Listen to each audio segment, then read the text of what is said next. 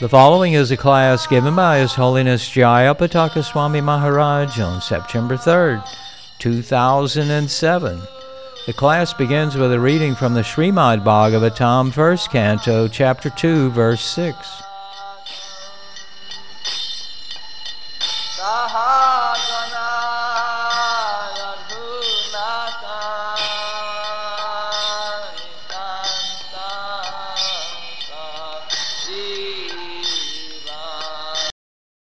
Vaipamsang paro dharmo,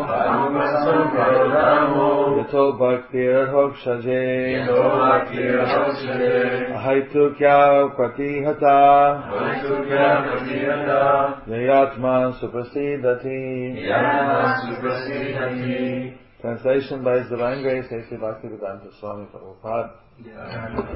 The supreme occupation, dharma, for all humanity, is that by which men can attain to loving devotional service unto the transcendental Lord. Such devotional service must be unmotivated and uninterrupted to completely satisfy the self. Translation by his, uh, well, with repetition. The supreme uh, occupation, dharma, for all humanity, Supreme occupation dharma for all humanity is that by which men can attain to loving devotional service that by which men can attain to loving devotional service unto the transcendent Lord. unto the transcendent Lord. Such devotional service must be unmotivated Such devotional service must be unmotivated and uninterrupted and uninterrupted to completely satisfy the self. to completely satisfy the self. Purport by Srila Prabhupada. In, here, in this statement, purport. In this statement, Sri Suta Goswami answers the first question of the sages of Naimisharanya. The sages ask him to summarize the whole range of revealed scriptures and present the most essential part so that fallen people or the people in general might easily take it up. The Vedas prescribe two different types of occupation for the human being. One is called the Pravritti Marga, or the path of sense enjoyment. And the other is called the Nivritti Marga, or the path of renunciation. the path of enjoyment is inferior and the path of sacrifice for the supreme cause is superior. The uh, material existence of the living being is a diseased condition of actual life. Actual life is spiritual existence or Brahmabhuta existence, where life is eternal, blissful, and full of knowledge.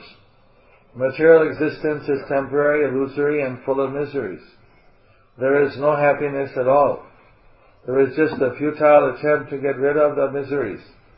And temporary cessation of misery is falsely called happiness. Therefore, the path of progressive material enjoyment, which is temporary, miserable, and illusory, is inferior. But devotional service to the Supreme Lord, which leads one to eternal blissful and all cognizant life, is called the superior quality of occupation. This is sometimes polluted when mixed with the inferior quality. For example, adoption of devotional service for material gain is certainly an obstruction in the progressive path of renunciation. Renunciation or abnegation for the ultimate good is certainly a better occupation than enjoyment in a diseased condition of life. Such enjoyment only aggravates the symptoms of disease and increases its duration. Therefore, devotional service to the Lord must be pure in quality, in other words, without the least desire for material enjoyment. One should therefore accept the superior quality of occupation in the form of the devotional service of the Lord, without any tinge of unnecessary desire, fruitive action, and philosophical speculation. This alone can lead one to perpetual solace in his service. We have purposely denoted dharma as occupation because the root meaning of the word dharma is that which sustains one's existence. A living being's sustenance of existence is to coordinate his activities with his eternal relation with the Supreme Lord Krishna.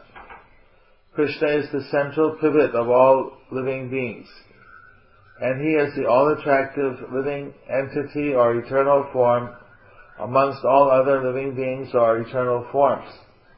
Each and every living being has his eternal form in the spiritual existence, and Krishna is the eternal attraction for all of them. Krishna is the, is the complete whole, and everything else is his part and parcel. The relation is one of the servant and the served. It is transcendental and is completely distinct from our experience in material existence. This relation of servant and the served is the most congenial form of intimacy. One can realize it as devotional service progresses. Everyone should engage himself in that transcendent loving service of the Lord, even in the present conditional state of material existence. That will gradually give one the clue to actual life and please him to complete satisfaction. Thus ends the Bhaktivedanta Swami translation purport to the Srimad Bhagavatam, first canto, second chapter, sixth verse, in the matter of divinity and divine service, spoken at the Govinda Valley, Otford,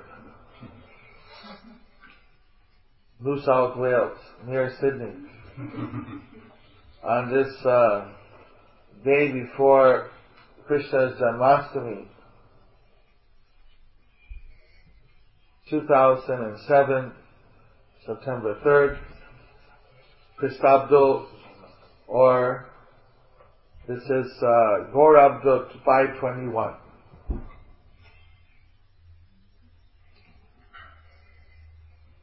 Translation again, the supreme occupation, Dharma, for all humanity is that by which men can attain to loving devotional service unto the transcendent Lord. Such devotional service must be unmotivated and uninterrupted to completely satisfy the soul. So the sages are gathered together at Naimisharanya. You heard about Naimisharanya? When the universe was uh, being designed by Brahma, so he designed the entire universe as a gigantic wheel or chakra and he put the hub of the wheel in Naimisharanya just to somehow just fell at that point. Then he was designing the whole universe, maybe solar system. So then, uh, so it says that in Naimisharanya, if we perform spiritual activities, sacrifices, because that's the design key point for the universe then the entire universe becomes uh, affected by that. Or in other words, gets spiritualized. So the sages are there to do a thousand year sacrifice of reading the Srimad Bhagavatam, hearing about Krishna, to help to spiritualize the universe. This is their sacrifice. They want to see the universe benefit spiritually. In Mayapur Dham, we also have a, the manifestation of uh, in the island of Madhyadweep. You know, there's nine islands. Shimantadip, Gotramdip, Mantadip, Koladip, Ritudip, Janudip, Madhudandip, Rududip, Andudip, Navadip, Dham. so Madhyadip, uh, Madhyadip. Madhyadip has this nine Sharanya. So every year when we go on the Prikram there, we have the devotees chant this and other prayers, other mantras, so that Hare Krishna also, so that uh, we can give some spiritual boost to the whole universe. So these sages are actually very much well-wishers for all of the conditioned souls. To actually work for the spiritual hmm. upliftment of others. They're, they're very special souls. Mostly people are, are just worrying about their own personal interest. to make such a huge sacrifice for the upliftment of the whole universe. Pretty much unheard of. So they want to find out what is the highest occupation, what's the supreme dharma, what's the uh, what's the occupational duty of our human beings. So Suta Goswami then he describes this verse that Krishna bhakti devotional service is the uh, supreme occupational duty.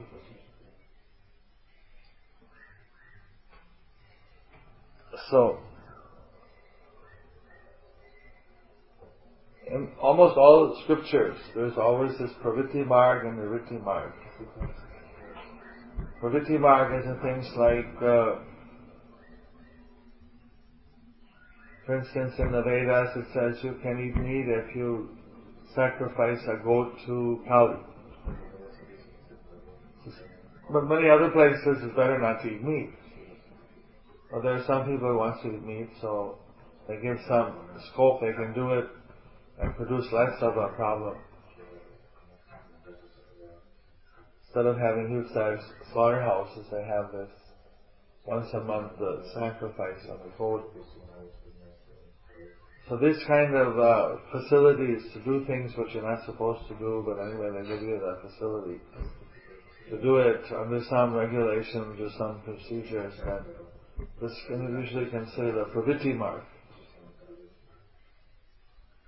path of enjoyment. When Lord Chaitanya was talking to Chand Kazi, then uh, the Chand Kazi said, why do you, uh, Lord Chaitanya said, why do you kill the cow? Cow and the bull are like our mother and father. Cow gives us milk and the bull plows the field. Then the Chand Kazi said that, well, in your Vedas you also have the cow and the horse sacrifice, Gomedh, Ashwamedh. Lord Chaitanya said, well, those were to prove the efficacy of the Vedic mantras. They take an old horse and sacrifice it and then with mantra bring it back to life. So that, uh, although you're not killing because you're bringing back to life, resuscitating it. Do that with mantras, that would prove to everyone that how powerful the mantras were. But in this age, because those type of mantras, people are not able to chant properly. In Kali Yuga, so those type of sacrifices have been banned. They've been prohibited. So we don't do Ashwamedh or Gomedh anymore in this age. Because maybe they can't bring back the animal to life, and then it's big mess, right? So, so then finally that the Chand Kazi admitted, well, in, our Islamic uh, religion that uh, there are there's two aspects of pravritti marg and nivritti marg, but most of the most of the imams they only know about the pravritti marg, and they don't know about the nivritti marg.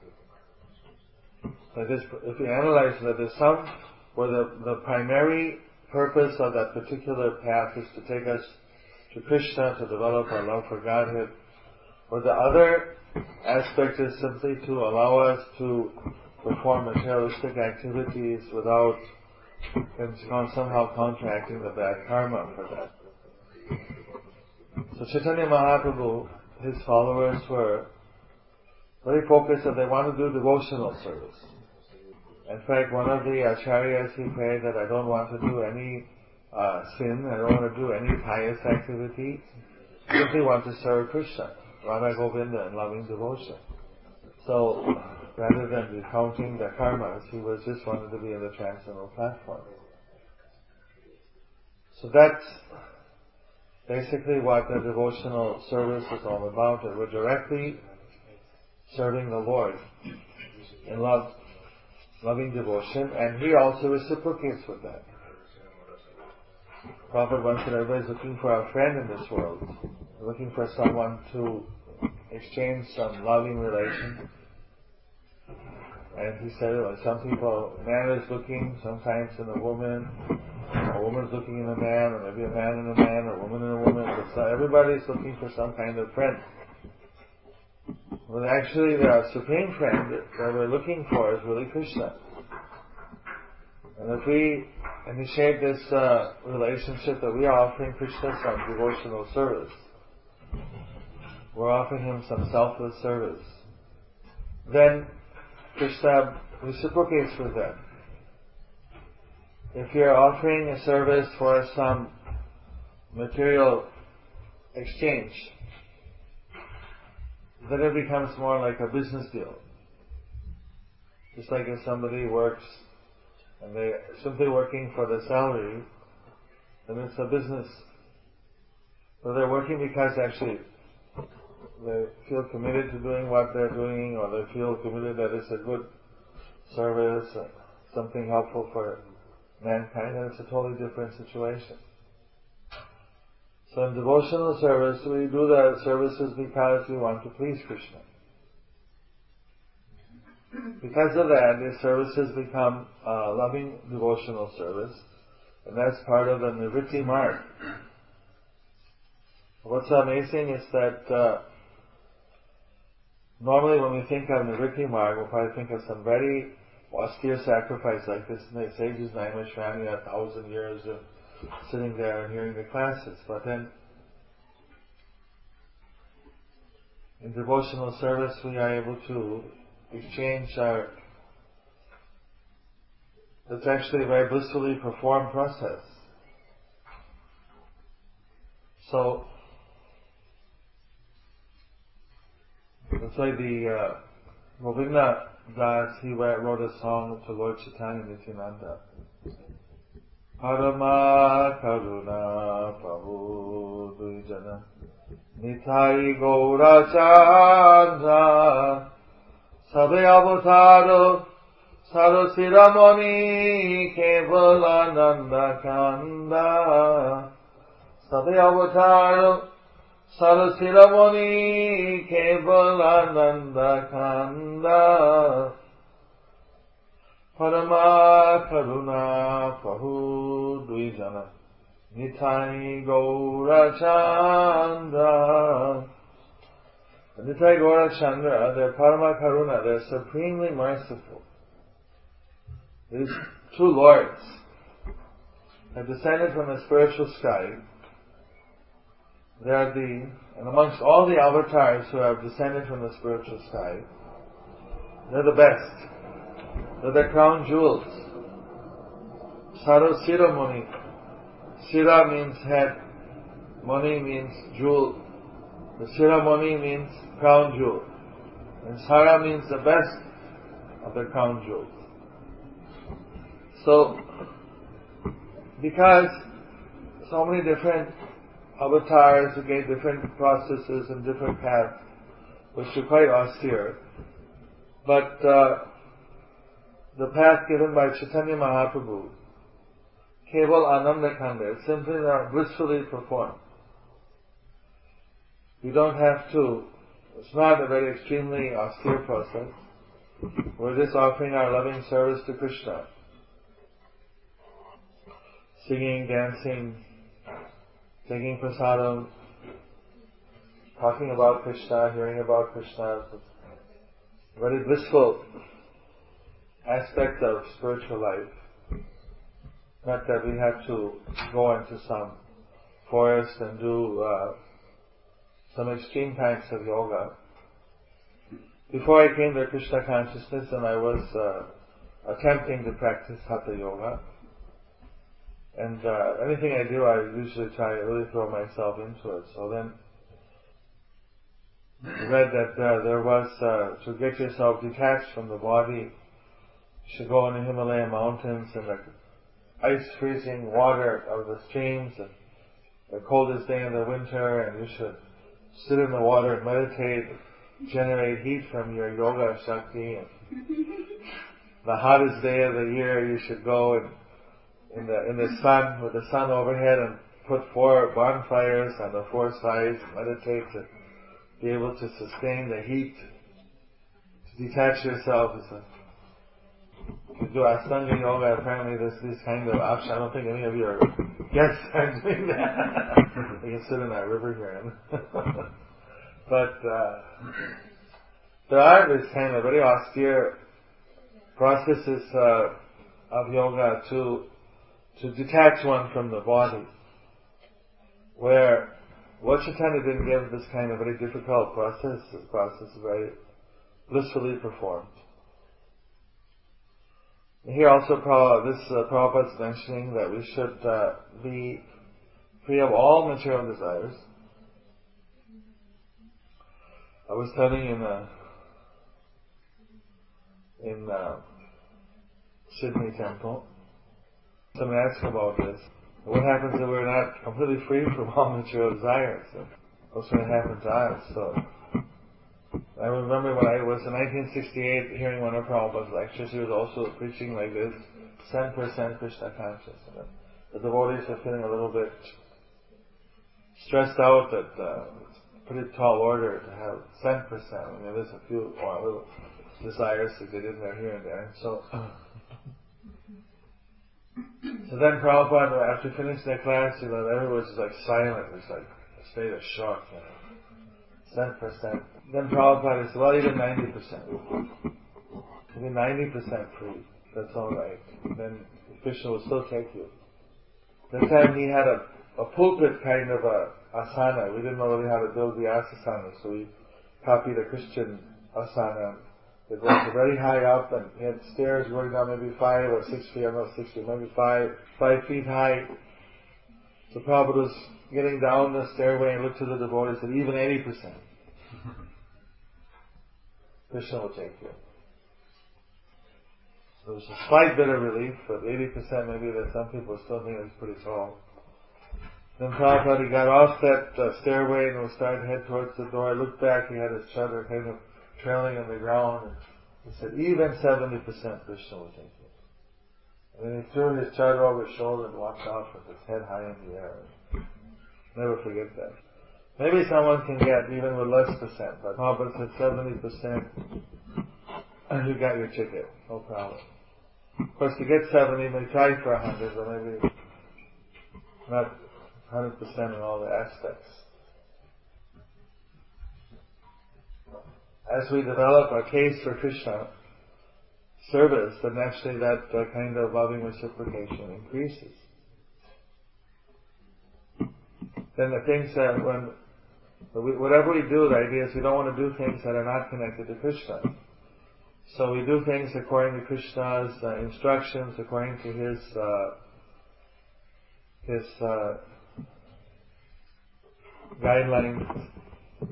And this way, we get protected from from any kind of karma, vikarma. We're we're in the staff platform, our karma of any uh, reactions. Actual life is spiritual existence or Brahma Bhuta, where life is eternal, blissful, and full of knowledge. Material life is temporary, illusory, and full of miseries. We want to be under the direct protection of Krishna all the time, so we need to just consciously surrender to Krishna. So we can go before Krishna and pray that Krishna I surrender unto you. And we consciously try to serve Krishna. And then Krishna reciprocates with his devotees. Sometimes devotees have, see dreams of Krishna or the Guru. Sometimes uh, they may feel out of spiritual bliss. Different kinds of reciprocation.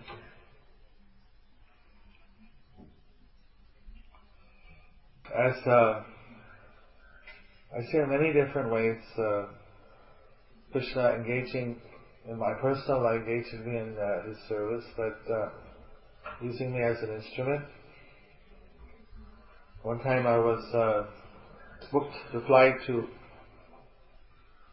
Bangkok from Calcutta by uh, Thai Airways, and I had a, a booking in the business class.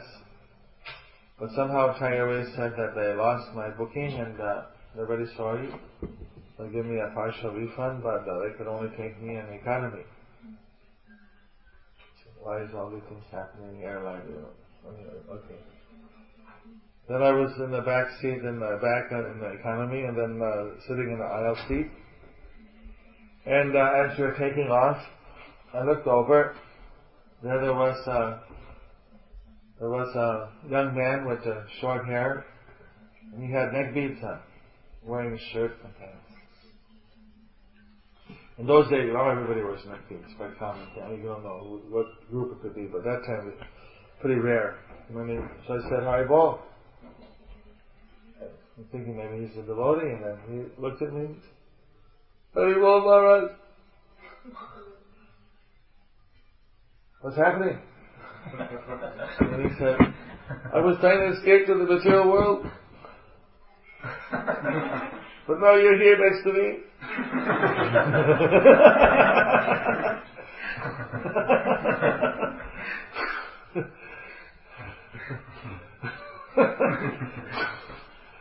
So.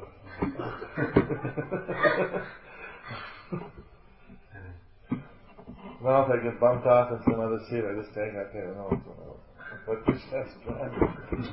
But uh, so I talked to him, and then we I brought him to Malaysia, a little bit safer place than Bangkok. and uh, he was uh, serving for a while. Well, I had so many different things. Sometimes you give a class, and then at the end, Maharaj, why were you talking about me during class? you don't know anybody from Adam, you know, you don't know Adam. Somehow they thought you were exactly talking to that. Well, they happen to other devotees also. Sometimes they think you get on their case during class. Who told you about my problem?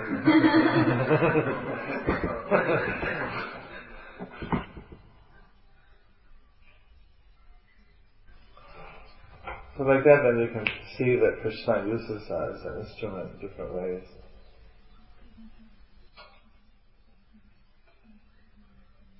So it's, it's actually quite exciting to be a uh, be serving Krishna because uh, just like Arjuna, he was serving Krishna in the battlefield, and Krishna told him, "Be a nimitta, be a nimitta mahatrena, be a, an instrument in my hands, via media. But I'll use you as a tool, I'll use you as an instrument and work through you." And and that way we can also be able to bring people to Krishna. When I when in Mayapur because we're we're at a holy dham pilgrimage place and many even in the year there'll be maybe over a million people who come through there. Especially during the before our festival, Gaur Purnima, then try to tell all the devotees that we want then that uh, they're all representing Radhamadhava and Panchatattva that they're to take care of all the visitors who are coming, all the pilgrims. That this is our service, is to uh, serve the uh, visiting devotees, visiting pilgrims, and this can make a big impact on their lives. So the devotees take it up pretty seriously, most of them, and there's always a few that may not get into the mood, but generally I would say that they are very uh, enthusiastic. People don't appreciate when they ride there. We get we give out sheets. People say how they like to visit, what could be improved. It's a it's a sneaky way to get people's contact addresses also. If you would you like to get some information or something, you can put their name and address or email, and then that way, you know, very discreetly uh, you can get their their contact details without maybe freaking out the uh, sponsoring groups that come here. We don't get a lot of contacts that way. Send them information about my Mayapur. But most of them, they do praise that uh, the devotees, when they serve Sharan or when they're interacting with the devotees, it has a very big impact on them and how the enthusiastic uh, service attitude is uh, leaves a deep impression. Even on our ISKCON devotees who are supposed to anyway be in service attitude, but they also appreciate the devotees uh, admire for service attitude. And this uh, Govinda Valley is like that, also kind of uh, creating a place of pilgrimage. Actually, maybe you should get uh, Bhakti Siddhanta Maharaj and they give you 12 Shaligram Shilas. So wherever you have 12 Shaligram Shilas, it becomes a Tirtha. Then it would be a, it wouldn't, anyway, it's a Tirtha because you're chanting and your devotees are here, but uh, there are some statements like that in the Puranas. You have where there's a deity present and that's also a worshipable deity, then that also becomes a place of pilgrimage or the Shali grounds. And this way, we take it that we're representing Krishna, they're coming to Krishna's place. Just like Jai Vijay, they, they gave a kind of harsh reception to the four Kumaras, so then Krishna himself came and apologized to the four Kumaras that my representatives didn't receive you properly. I'm very sorry. They were moved that here the Supreme Lord himself came and he was apologizing for the harsh reception. So then uh, they bowed down to Narayana. Four Kumaras were practicing yoga and they had uh, a realization in impersonal Brahman. So they were very peaceful. They're realizing the light. But when they bowed down to Narayan lotus feet, then he had a tulsi offered to his lotus feet. And they smelled that aroma of the tulsi offered to the lotus feet of Narayana, the Supreme Personality of Godhead. Then their hair stood on end, their voice got choked up, tears started to flow from their eyes, they started to feel ecstasy. Then immediately they were converted to becoming bhakti yogis in one second. Because up to that point they had peace, they had equilibrium, they had the spiritual compassion on everyone to a certain degree, but when they bow down to Krishna, his incarnations, avatars, Narayana, then it moved their heart so much that they realized this is a much higher experience than whatever I've been realizing in the impersonal path. So after that they became devoted to Narayana. And they became devotees.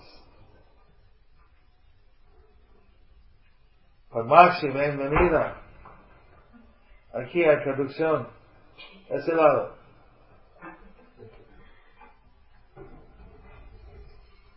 So, my, sometimes, you know, it's like I was asking an air hostess, uh, she's like, she's actually a devotee that's, uh, kind of aspiring devotee that's, uh, working as an air She was saying that sometimes uh, when they're dealing with the customers, like, uh, sometimes they call them as guests, like in India they have one airline called the Kingfisher, and they said we don't call the passengers as uh, clients, and we call them as our guests. We want them to be treated as if they're guests at my home. The the managing director, chairman, he gives a little video clip, and I want you all to feel as if you're a personal guest in my house. I want you to feel you know, very much at home in my in this airplane. Then I give out little uh, papers that you can give your opinion, and if you recommend one of the staff as a very good representative of the corporate whatever their mission is, their dealing to the guests, they get some kind of a perk for that. So that is the that airline is really gives a pretty good service. They have uh, people greet you at the curb and carry your bags in. It's like really, really rare. It's pretty rare. If you want to go, It's an Indian airline? it's an Indian airline. It's got all kinds of Asian awards. It's called Kingfisher. The owner is uh, the biggest uh, brewery uh, owner in distillery owner in India. So maybe he's just advertising. He's not allowed to advertise alcohol in India. So he just Kingfisher is the name of his beer though. and at the bottom it says Kingfisher for, for the good times. Won't you have a good time? Uh, but he doesn't mention anything. So the same mark he's advertising as a airline. I don't know if it's you know unmotivated pure bhakti, but they do treat you nice as a as a uh, as a guest. They call you. They have a nice, uh, but it's difficult because sometimes uh, your clients, your guests, are very demanding. I in my apartment, one time we we served somebody a, a very nice meal, like a four course, five course meal with rice and chapatis and sabjis and sweet and but this person, you know, said, What is this? I'm a meat eater! I eat flesh! I eat meat! When I want to eat vegetarian, I want to eat really opulent vegetarian. I want pakoras, I want samosa, I want fried things, I want halva. I'm a meat eater! What do you think? I'm going to just eat ordinary vegetarian food? I'm a meat eater! I'm shoving a meat eater, okay, wow, you know, but I, I going to start ripping, ripping the blood out, so I'm a meat eater! So we have to, you know, okay, sir, we can uh, order a la carte Japan, oh, no. Sometimes you get, a Bengali guy, you know. so, know, all kinds of people. Maybe that's one in a million. I never had anybody else shouting. I was, I'm a meat. I want, you know, opulent vegetarian food. but uh, you get, you know, sometimes funny people. So, who are the guests there? Now they have. Those days we just had one option. Now we have like half a dozen options. You can get special a big meal in the, in the gutter kitchen. You can get a special super meal at the at the uh, at the Lotus building. You can go to the restaurant and order a la carte. You can get a go to the Bhaktivedanta Academy with uh, Navina Nirada, the uh, Swiss devotees there. They'll give you like a very holistic kind of a meal and you get all kinds of options now, but those were like for 20 years ago. We just had the one option, so he he wasn't happy with that. so what can you do? But we learned over the years, give people the options they want. We have the vegetarian ice cream sometimes. they want that. Know, I don't know if it's good for you, but.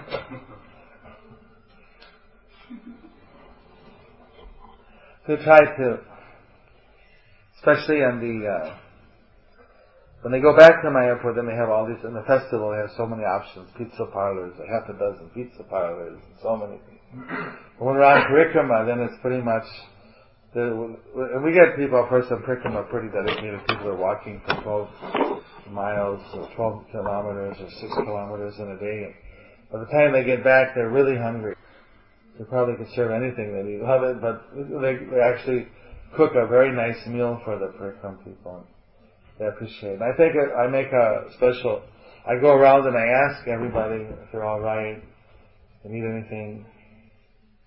And uh, so they also appreciate that. Sometimes they write in their comment sheets, really liked it that Jayapataka Swami came around and asked us how we were doing. So, I appreciate the, the, the devotees are serving. So we try to see that the devotees are all comfortable. Some of the devotees stay overnight in the camps and maybe about a 25% go back by bus and sleep at the main ashram in their beds. Not everybody's into camping out. So we try to give people different uh, different options so that because for some of the things we do are fairly austere. So this way, devotees take it up as uh, as part of their mission that to to serve the people who are actually Krishna's guests. The They're coming to serve to seek in Krishna's temple, Krishna's place, so they're Krishna's guests. So what our caring for the guests is actually our service to Krishna. That's how Krishna here appreciates. And they may take it if we don't treat the guests nicely, then maybe the impression about Krishna would also be affected. So, one thing I see, you know, that uh, if uh, Krishna gives us protection, so maybe here there's a corporate policy not to wear tilak, but it's good. I don't know if you put tilak with water in the mantras to give yourself the protection of the mantras, because uh, we're generally controlled by the astrological influences according to our karmas. So the idea is putting on the Dwadas, Urdhva, Pundra is to put ourselves under the protection of Krishna. So that uh, rather than our just our being like a puppet being pulled by our karmic uh, karmic uh, influences from the past. So I always tell the devotees that they work outside when they don't uh, put on the tilak with the water and the mantras. Sometimes, uh, sometimes some devotees, uh, even when they wear tilak, they just put it on their forehead. They don't put it on the other parts. And that's also you're not getting the full, the full protection. So the whole process of bhakti yoga is to make our body like a temple, and we put ourselves under Krishna's protection in the yoga system, they have this uh, mystical. I remember there was this one process where you meditated on little kind of mystical soldiers, created a whole soldier barricade around your body, kind of a kavach, and empower them with mantras. Those the kind. Of, I was really into it, you know. Before I came to Krishna, I was doing all these. I was gonna. I was gonna cut the skin in my tongue so that underneath, so that I could use the tongue to block the uh, nostril for doing the pranayama rather than having to use your hand.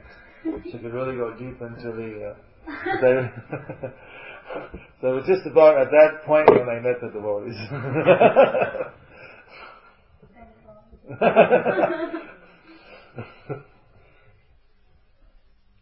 so I remember this uh, one devotee, I think it was Upendra, gave me his uh, beads and told me to go out and chant on the beads. So I went into the park and then I, I, I was chanting. I went in those days I could sit in the full lotus position. So I sat and I was in the lotus, I was chanting with these beads and looking at a tree, just chanting. I chanted for six hours non-stop. 32 rounds. First day. And uh, that was my first experience of japa. So I was feeling so much uh, ecstasy, I just couldn't, uh, it was amazing. I never experienced anything like that. And uh, it was really intense. So it was already the first day I was convinced that this is the most powerful meditation I was going to come doing. And uh, when I came back and I told my story about a mistake I gave you Prabhupada's chanting.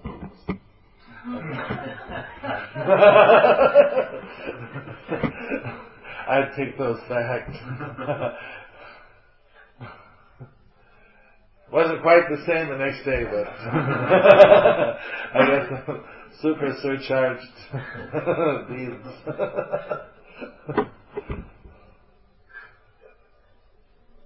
so, I went to this one temple not this kind of temple, this some Hindu temple. And they had this gigantic japamala. It was a thousand and eight beads. And then it would have like a whole group would sit around and be chanting. they go around, they pass it oh, around. The, the bead was so big, it was interesting. kind of a group, group mala. Was. I only saw that one place. So. Let me hear about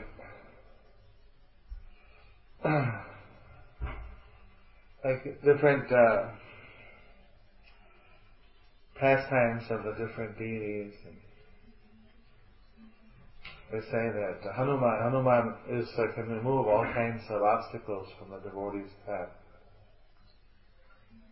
That uh, his special day of puja, I think, is Tuesday. They were saying how usually on Saturday people do Shani Puja because Saturday in, in Sanskrit is called Bar, it's the day of Saturn. So Saturday is uh, like a day where where things could go wrong, or we, or Saturn puts kind of malefic influences if you don't appease him. So then some people would do like all this worship this day, worship Saturn, another day. They're just trying to counteract, but then there was uh, one devotee that would simply uh, he worshipped Hanuman, gave him bananas and chanted Jai Sri Ram, Jai Ram, Jai Jai Ram for his pleasure. They worshipped Hanuman, and then after that. Uh, they counteracted Shani and everything else. He didn't have to do anything. You have all these different kinds of, there's probably more Hanuman temples in India than any other temple. He's very simple to worship. Them. Only thing they say Hanuman, since he's a lifelong brahmachari, people want to get married may not be a good. There's all these, you know, like superstitions. You don't know what whether it has any bearing or not. But people, you go sometimes into uh, in South India go in their Indian's home and then they take the flute out from Krishna. They don't give him the flute. You say, why don't you give Krishna the flute? And they say that, well, we're afraid that if he has the flute, he'll play it and somehow attract everybody away from material life and they'll be all like too spiritual or something. So you don't give him the flute in the house. so you go to have all these different kinds of uh, beliefs, what's actually Shastric or what's you know, we put the flute with this to like him to draw us out from the material uh, suffering and be able to develop our natural love for Krishna. But one thing is that uh, to be sensitive about other devotees, to treat devotees very nicely. But there is a story, a, pastime of uh, that uh, well, this again is something that I heard. Uh, didn't read all the works of the Goswamis, but a one day. Uh, who was it? Some uh, one of the Goswamis was reading his uh, well, reading about Krishna's pastimes, and he was laughing in ecstasy. Just at that time, there was a devotee who walked by who was uh, crippled. He was, I think, what's the materially challenged. I think what's the politically correct thing to say? Handicapped? No, they don't even say handicapped. Disabled. Disabled. Okay, but they have now in America. I can't get to say. Uh, I think it's uh, physically challenged. anyway, you get the idea. He was having some physical problem he suddenly heard uh, the Goswami laughing, and he thought that the Goswami was laughing at him because he was. He thought, how is it possible such a Goswami is laughing at me? I never expected this from such a pure devotee. So then he was. Uh, then after that, immediately the Goswami lost his taste according to this pastime, he lost his taste and he, he asked Sanatana Goswami, what happened? I'm not getting any taste anymore my chanting, for my reading. So maybe you must have offended someone. I don't know if I offended anybody. He said, call, invite everybody over for some special, there's a holiday coming up, invite everybody for a special feast program. And then see if somebody doesn't show up, then you know that he's feeling offended. They invited, had a big festival, invited everybody. But this one handicapped, the boy didn't come. They said he must feel offended, otherwise didn't come? So then uh, he went and spoke to that devotee. What happened? How did I? You feeling offended by me? And then he said, Well, I was walking by that day and you laughed at me. I said, Prabhu, I never laughed at you. I didn't even know you were there. I was reading about Krishna's childhood pastimes, and I just started laughing in ecstasy. But I never wanted to, I was certainly not laugh at you, it was, we're not the body anyway, and you're such a wonderful devotee. Please forgive me even if somehow you felt like that. And he paid us obeisance. Then that, that uh, handicapped devotee felt so bad that why I doubted the Goswami, I thought he was laughing at me, that he paid obeisances. And because he was also committing an offense, so he also lost his taste. but they give this kind of example that we should be careful. Sometimes we take uh, other devotees for granted, and we don't really understand how dear everybody is to Krishna. And so we might actually uh, not be sensitive that uh, how we deal with uh, with our devotees also is very important. That uh, all these things make a big difference. Sometimes uh, people may treat others very nicely, but then amongst the devotees they really tend to be a little harsh and it so we have to be careful, especially for the devotees. Prabhupada once was saying how he was very concerned. He said, "My my my God brothers, in the presence of my guru, they are very respectful to each other. But after my guru left, they fought with each other and they divided the Gaudiya Math. But my disciples, they're even offensive to each other in my presence. they're very harsh sometimes. So what are they going to do after I leave? That's what he said, such famous things like, you can show how much you love me by how well you cooperate. He really wanted the devotees to cooperate with each other and treat each other nicely. And uh, like once I, when I was uh, in Montreal, where Prabhupada had just left, somehow I stepped on a nail, and my foot got infected. And uh, out of the sky blue, I get this letter. I most days there were no email. We just thought writing a letter was a whole thing you had to do, like write it and put an envelope and mail it. I got this letter from Srila Prabhupada. Said, I heard that you injured your foot. You know, you've given your body to Krishna, so please be careful to uh, maintain it nicely and I'm concerned that, you know, for your health, you please uh, see that your health gets, take care of it properly. So he said, I, went, I don't, I mean, be there at folio, but he wrote this letter, you know, just out of the sky blue, without, I mean, I didn't even mention that I had, somehow somebody told him and then he, he wrote a letter. So like Prabhupada was so caring just for even a little thing. What to speak of, uh, if somebody was really sick or something. Prabhupada would also be very concerned, like encouraging others. Sometimes the devotees uh, are not always so personal in their dealings. And one Prabhupada said that actually Krishna conscious were hyper, he used the word hyper personalist or something like that. Something I remember. I don't know if it's exactly that word, but something like like extremely personalist, or like hyper or some pitchy word like that. No, hyper was the word was, but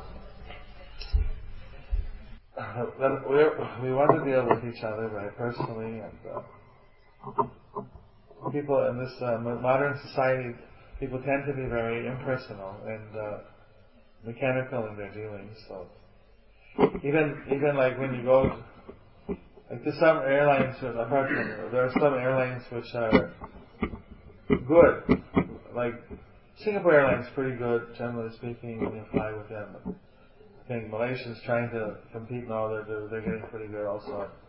But uh, sometimes, you know, on the flight, I was impressed. Sometimes uh, had a hard customer or drunk or something, and the guy was pretty patient, dealt with him, and just when you meet the meet the same people, uh, sometimes you're waiting for the luggage. they're it's like they're off duty, you know. They're totally cold, and you know, they're, you know once they're out of the plane, it's like then it's like uh, they're not the same though. They care less about you. the duty's over. Well, they're at least they're trained. Okay, they smile, but it's just their corporate thing. But actually feel about people to really it actually has an impact on people when we are giving them Krishna even just uh, we don't can't directly give Krishna, but we're giving them just a nice uh, behavior. Then somehow they appreciate, and that can bring them closer to Krishna. So I try to, imbibe that uh, mood in the devotees of Mayapur that uh, that's our special dharma is to serve.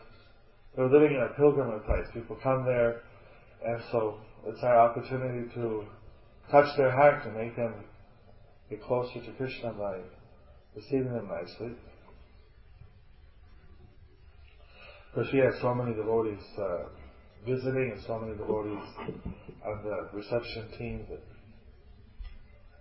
it's hard to bat 100%, but uh, we try to do the best we can.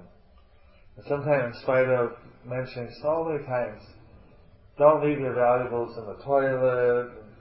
Devotees who got these money pouches and stuff, leave it in the toilet. oh, and we have to, you know, sometimes they disappear. You know, why do you leave your money belt What's the point of wearing a money belt? You take it off and leave it in the toilet.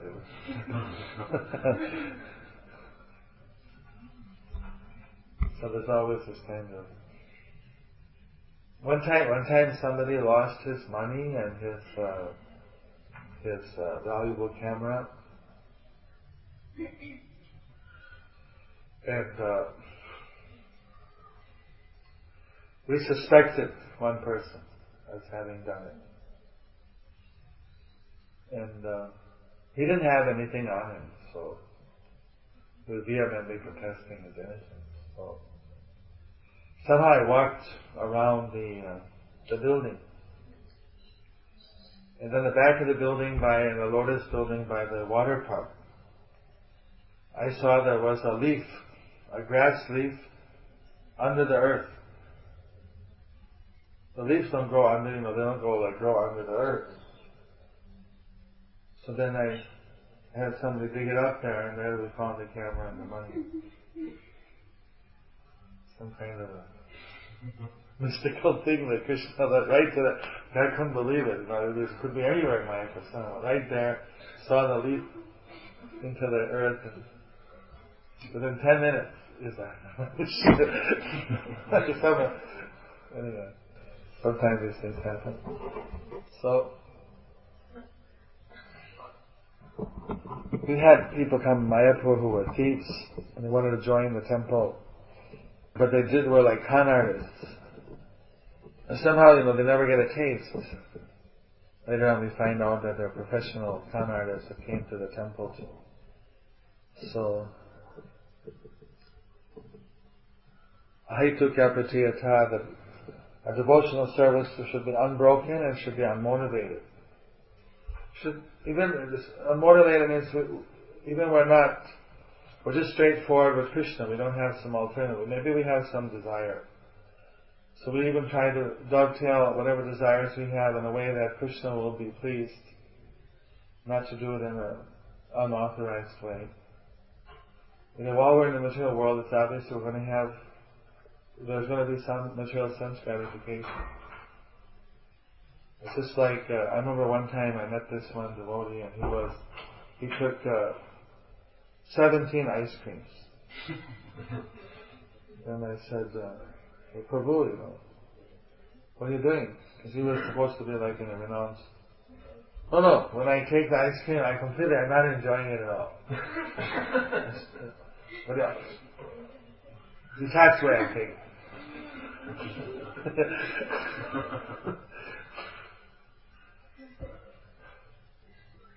Anyway, he didn't maintain this, you know. Uh, uh. but we're not. We're, we're supposed to be very straightforward. We take uh, or whatever, even we like something, somebody may like, we take it, offer to Krishna. We take prasad. We appreciate that Krishna has uh, tasted that. We take prasad. We don't try to be like artificial. Try to do the things in such a way that that dovetail with Krishna. Maybe initially we have got some, we like one prasad better than others, so we tend to offer particular kind of prasad to Krishna. But at least we're dovetailing, and then eventually we may become so much so detached that we don't mind whatever prasad. I remember when I was uh, I was pujari in the temple in Montreal and Sunday feast I prepared huge feast, 26 preparations. Then, uh, because we got so many vegetables and fruits donated by the, we go to the wholesale market and they just give us boxes of ripe fruits that were going to be too ripe to sell. So I cooked six kinds of, I didn't know how to cook so many things. I could cook chutney and I could cook halva and I cooked few sabjis. So we cooked six, six different kinds of fruit chutneys. or halvas, apple halva, blueberry halva, you know. Whatever I knew, you know. But we had all these ingredients. So. But it was a big yagya, uh, preparing all the preparations, and then I quick ran, had someone make up the, the offering plate, ran, took a shower, because I was cook, I was pujari, I was temple president, we only had four devotees in the temple, so I was most of the things.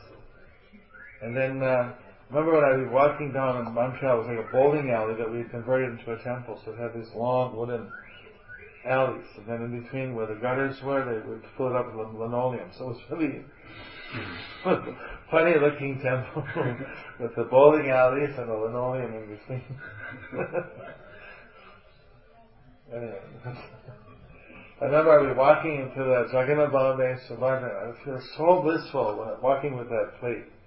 I really feel a very intense spiritual bliss offering, the, bringing that offering, which was like a non-stop yajna. Sometimes to do a, like it says, a pratiyana, completely absorbed, like at least from the morning until the lunch. I was completely absorbed in cooking and, and doing all the services, and there wasn't any, it was just a total absorption. By the time when I I was bringing that uh, that offering. It wasn't the the food only wrong. It was the whole effort, the whole yajna, the whole service. But somehow I just felt so blissful. Like, it was in, inexplicable the happiness I was feeling that Krishna was pleased by that kind of service. So this is uh, mentioned here. We should try to offer continual service, uninterrupted, and this way Krishna suprasidati, he'll make us completely satisfied. Completely satisfied. Suprasidati. Super satisfied.